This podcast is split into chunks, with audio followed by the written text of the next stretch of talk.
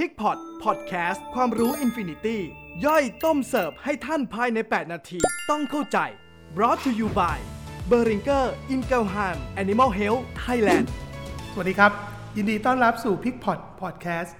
เพราะความรู้ไม่มีที่สิ้นสุดครับ เราจะต้มยำทำข่าวครับ ให้กับทุกท่านใน 8-10 นาทีนำข้อมูลวิชาการดีๆ มาแชร์กับทุกคนครับเป็นที่ทราบกันดีนะครับว่าในปัจจุบันเนี่ยการควบคุมนะครับหรือเฝ้าระวังโรคอุบัติใหม่ และโรคอุบัติซ้ำนะครับอย่าง ASF ในสุกร PRS ปากเท้าเปื่อยนะครับมีความสำคัญมาก ๆ ฟาร์มเนี่ยต้องมีการปรับตัวนะครับเข้าสู่ลักษณะของ New Normal ใน EP แรก ๆ เรามีการคุยกันไปแล้วครับว่า New Normal ที่เกิดขึ้นเนี่ยพยายามลดการสัมผัสตัวหมู ลดการฉีดวัคซีนนะครับลดการใช้เข็มลงนะครับใช้เทคโนโลยีของวัคซีนนะครับที่มี innovation สามารถผสมสดนะครับ ready to mix fresh mix ที่หน้าฟาร์มได้ เป็นการช่วยลดการสัมผัสตัวหมูไป วันนี้ฮะตลอดระยะเวลา 2 ปีที่ผ่านมาเรามาคุยกันนิดนึงดีกว่าว่า ตอนนี้เนี่ยมีการปรับปรุงครับระบบป้องกันโรคเป็นอย่างไรบ้าง ตลอดระยะเวลา 2 ปีนะครับที่มีการระบาดของ ASF ในสุกรนะครับในประเทศเพื่อนบ้านนะครับรวมถึงมีการรายงานนะครับในช่วงต้นปีที่ผ่านมาในประเทศไทยเนี่ยเรามีข้อมูลต่างๆนะครับแล้วมีบทเรียนอะไรบ้างเกิดขึ้น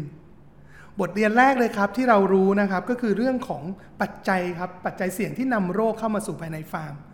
เรารู้ได้เลยครับว่าการเคลื่อนย้ายนะครับ การขนส่งนะครับรถขนส่งต่างๆไม่ว่าจะเป็นการส่งตัวหมูนะครับมีการเคลื่อนย้ายนะครับ กิจกรรมการขายหมูหรือว่าส่งตัวเนื้อนะครับ วัตถุดิบอาหารสัตว์ต่างๆเนี่ยเป็นปัจจัยสำคัญหนึ่งเลยครับในการที่นำเชื้อโรคนะครับ หรือ ASF ในสุกรเนี่ยแพร่กระจายไปทั้งประเทศ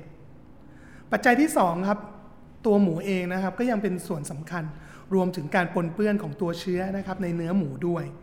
เรารู้ฮะว่าการเคลื่อนย้ายหมูนะครับโดยที่เราไม่ทราบสถานะ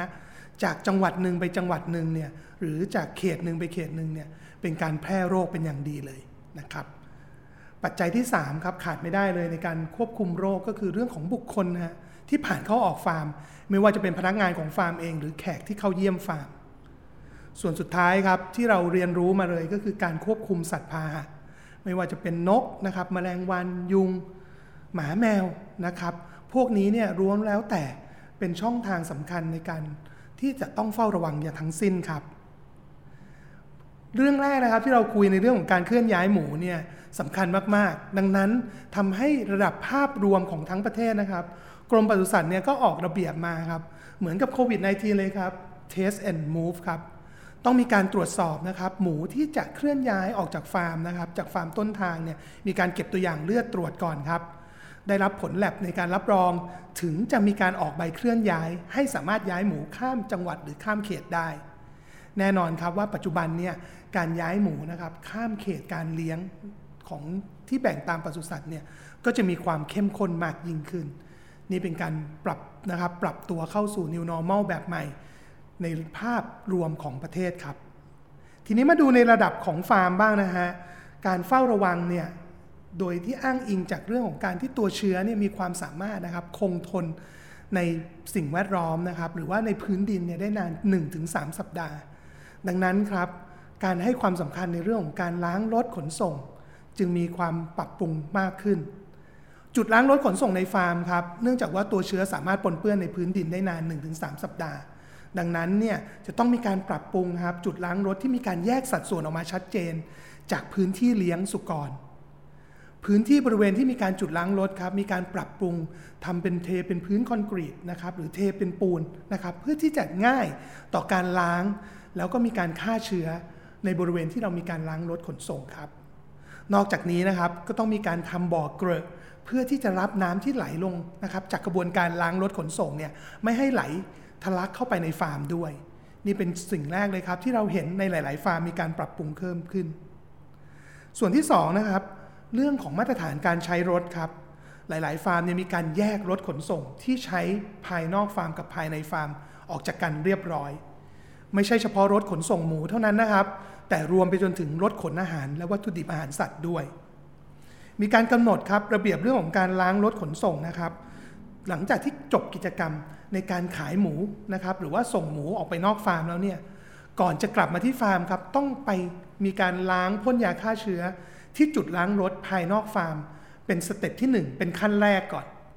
หลังจากนั้นครับเมื่อพัก 30 นาทีเรียบร้อยแล้วเนี่ยก็ถึงจะกลับมาล้างนะครับแล้วก็พ่นยาฆ่าเชื้ออีกครั้งหนึ่งที่จุดล้างรถขนส่งที่ฟาร์มนะครับแต่ว่าเป็นพื้นที่ที่อยู่นอกเขตการเลี้ยงสัตว์ครับ ดังนั้นจะเห็นได้ว่าปัจจุบันนี้เนี่ยการล้างรถขนส่งของฟาร์มเนี่ยจะเริ่มมีการทำเป็น 2 step ด้วยกันครับยาฆ่าเชื้อที่ใช้ครับมีข้อมูลต่างๆ มากมายนะครับงานวิจัยนะครับของสถาบันสุขภาพสัตว์แห่งชาตินะครับ โดยนายสัตวแพทย์ถาปนัทเนี่ยได้ยืนยันมาแล้วครับว่ายาฆ่าเชื้อที่มีการใช้อยู่นะครับในตลาดไม่ว่าจะเป็นกลุ่ม glutaraldehyde glutaraldehyde บวก quat นะครับไอโอดีนต่างๆ พวกนี้เนี่ยสามารถใช้ได้ครับ ในระดับความเข้มข้นที่ 1 ต่อ 200 แล้วก็มีระยะเวลาครับในการพักนะครับ หรือว่าให้ตัวยาออกฤทธิ์เนี่ยอย่างน้อย 10 นาที แต่ในงานวิจัยของสถาบันสุขภาพสัตว์ครับ โดยดรถาปนัทเนี่ยสิ่งสำคัญก็คือ เรื่องของคุณภาพน้ำที่ใช้ และก็สารอินทรีย์นะครับ หรือว่าตัวมูลต่างๆ ที่มันปนเปื้อนเนี่ยส่งผลกระทบโดยตรงเลยครับ ต่อการออกฤทธิ์ของยาฆ่าเชื้อ จากข้อมูลนี้ครับทำให้ทุกๆ ฟาร์มนะครับ ให้ความสำคัญในการล้างรถขนส่ง รวมถึงโรงเรือนต่างๆเนี่ยต้องมีการล้างสารอินทรีย์ออกไปให้สะอาดก่อนครับ ก่อนที่จะมีการพ่นยาฆ่าเชื้อและจากข้อมูลนี้ครับสมาคมสัตวแพทย์ควบคุมฟาร์มสุกรไทย ก็ถึงได้แนะนำครับว่าหลังจบกิจกรรมการล้างรถขนส่ง และพ่นยาฆ่าเชื้อแล้วเนี่ยควรจะต้องมีการพักนะครับให้ยาฆ่าเชื้อออกฤทธิ์ได้อย่างน้อย 30 นาทีครับถึงจะมีกิจกรรมถัดไปได้ การล้างโรงเรือนก็มีการปรับเปลี่ยนครับ แน่นอนว่าทุกฟาร์มมีการใช้โซดาไฟนะครับในการราดไป แต่ว่าหลาย ๆ ฟาร์มครับก็เริ่มนะครับทั้งในประเทศจีนเวียดนามหรือเมืองไทยเนี่ยก็มีการใช้อุณหภูมิความร้อนต่างๆ เข้ามาช่วย ไม่ว่าจะเป็นการเผารนไฟนะครับ หรือจะเป็นการใช้เครื่องเป่าลมร้อนนะครับ เน้นที่อุณหภูมิเนี่ย 60 องศาอย่างน้อย 30 นาทีขึ้นไป ในการช่วยนะครับให้ตัวคุณภาพของการล้างล้าวนะครับ แล้วก็ล้างรถขนส่งเนี่ยดียิ่งขึ้นครับ การเปลี่ยนแปลงที่สำคัญอีกอย่างหนึ่งที่ขาดไม่ได้ครับ คือเรื่องของการผ่านเข้าออกของบุคคลนะครับ สิ่งสำคัญเลยก็คือ ปัจจุบันนี้เนี่ยต้องเป็นการอาบน้ำเปลี่ยนชุดเข้าฟาร์มร้อยเปอร์เซ็นต์ครับ และแน่นอนครับว่าการแยกนะครับ การใช้อุปกรณ์ต่างๆนะครับ เช่นรองเท้าจากภายนอก เนื่องจากว่าเราทราบครับว่าตัวเชื้อเนี่ยสามารถปนเปื้อนปนเปื้อนนะครับอยู่ในสิ่งแวดล้อมนะครับหรือในพื้นดินได้นานนะครับ 1-3 สัปดาห์ หลายๆ ฟาร์มครับมีการแยกรองเท้านะครับที่ใส่มาจากข้างนอกนะครับให้มีการเปลี่ยนครับเป็นรองเท้าที่ใส่ในเดินบริเวณฟาร์ม หลังจากนั้นครับเมื่อมีการอาบน้ำเปลี่ยนชุดเข้าฟาร์มแล้วเนี่ยก็จะมีการใช้รองเท้าอีกชุดหนึ่งสำหรับเดินในบริเวณพื้นที่เลี้ยงสัตว์ สเต็ปสุดท้ายครับ ก่อนที่จะผ่านเข้าไปในร้าวเลี้ยงนะครับ หรือไปสัมผัสกับตัวหมูเนี่ย ก็จะมีการเปลี่ยนรองเท้าอีกขั้นหนึ่ง นี่เป็นการแยกสัดส่วนของรองเท้าที่ใช้อย่างชัดเจนครับ ประกอบไปกับการอาบน้ำเข้าฟาร์ม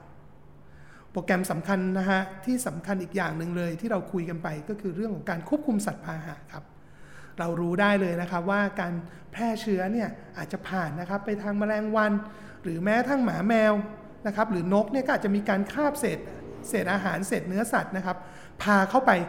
สัมผัสตัวหมูได้ ดังนั้นเนี่ยมีการปรับเปลี่ยนครับ โปรแกรมการจำจัดหนูนะครับ การพ่นยาฆ่าแมลงมีการทบทวนอย่างสม่ำเสมอฮะโรงเรือนเนี่ยที่เป็นระบบเปิดอยู่ เริ่มมีการปรับปรุงครับสเต็ปแรกเนี่ยอาจจะเป็นการเริ่มใส่มุ้งเข้าไปนะครับ เพื่ออย่างน้อยป้องกันไม่ให้มีตัวแมลงนะครับ หรือว่าตัวนกเข้าไปสัมผัสได้โดยตรง หลาย ๆ ฟาร์มครับมีการปรับนะครับเป็นอุโมงค์ลมครับใช้อิฐมวลเบาก่อขึ้นมานะครับเพื่อจะทำเป็นระบบปิดให้มากขึ้น และแน่นอนครับบางฟาร์มเนี่ยก็มีการปรับปรุงเลยครับในช่วงนี้นะครับปรับเปลี่ยนเป็นระบบปิดใช้เป็น evaporative cooling system นะครับหรือทำเป็นล้าวปิดไปเลย ก็มีเช่นเดียวกันไซโลอาหารครับมีการให้ความสำคัญกับเรื่องของการทำความสะอาด รวมถึงมีการเอามุ้งนะครับเข้ามาช่วยครอบในตัวของไซโลด้วย ทางเดินนะครับ ระหว่างโรงเรือนก็ให้ความสำคัญในเรื่องของการใส่ตาข่ายควบคุมนะครับ ไม่ให้ตัวนกนะครับสามารถผ่านเข้ามาได้ หรือมีการถ่ายมูลต่างๆ ลงมาปนเปื้อนอยู่ในทางเดิน อันนี้ก็เป็นข้อมูลหนึ่งครับที่หลาย ๆ ฟาร์มในบ้านเราเนี่ยเริ่มมีการปรับปรุงตัวครับในช่วง 1-2 ปีที่ผ่านมา โปรแกรมการตรวจครับเรารู้อยู่แล้วว่าการเฝ้าระวังเนี่ยการตรวจสุขภาพอย่างสม่ำเสมอมีความสำคัญครับ ดังนั้นในหลาย ๆ ฟาร์มเองก็เริ่มมีการตั้งห้องปฏิบัติการนะครับขนาดย่อมขึ้นมา เพื่อสามารถตรวจติดตามนะครับ หรือเก็บตัวอย่างตรวจ ASF ในสุกรได้อย่างทันท่วงที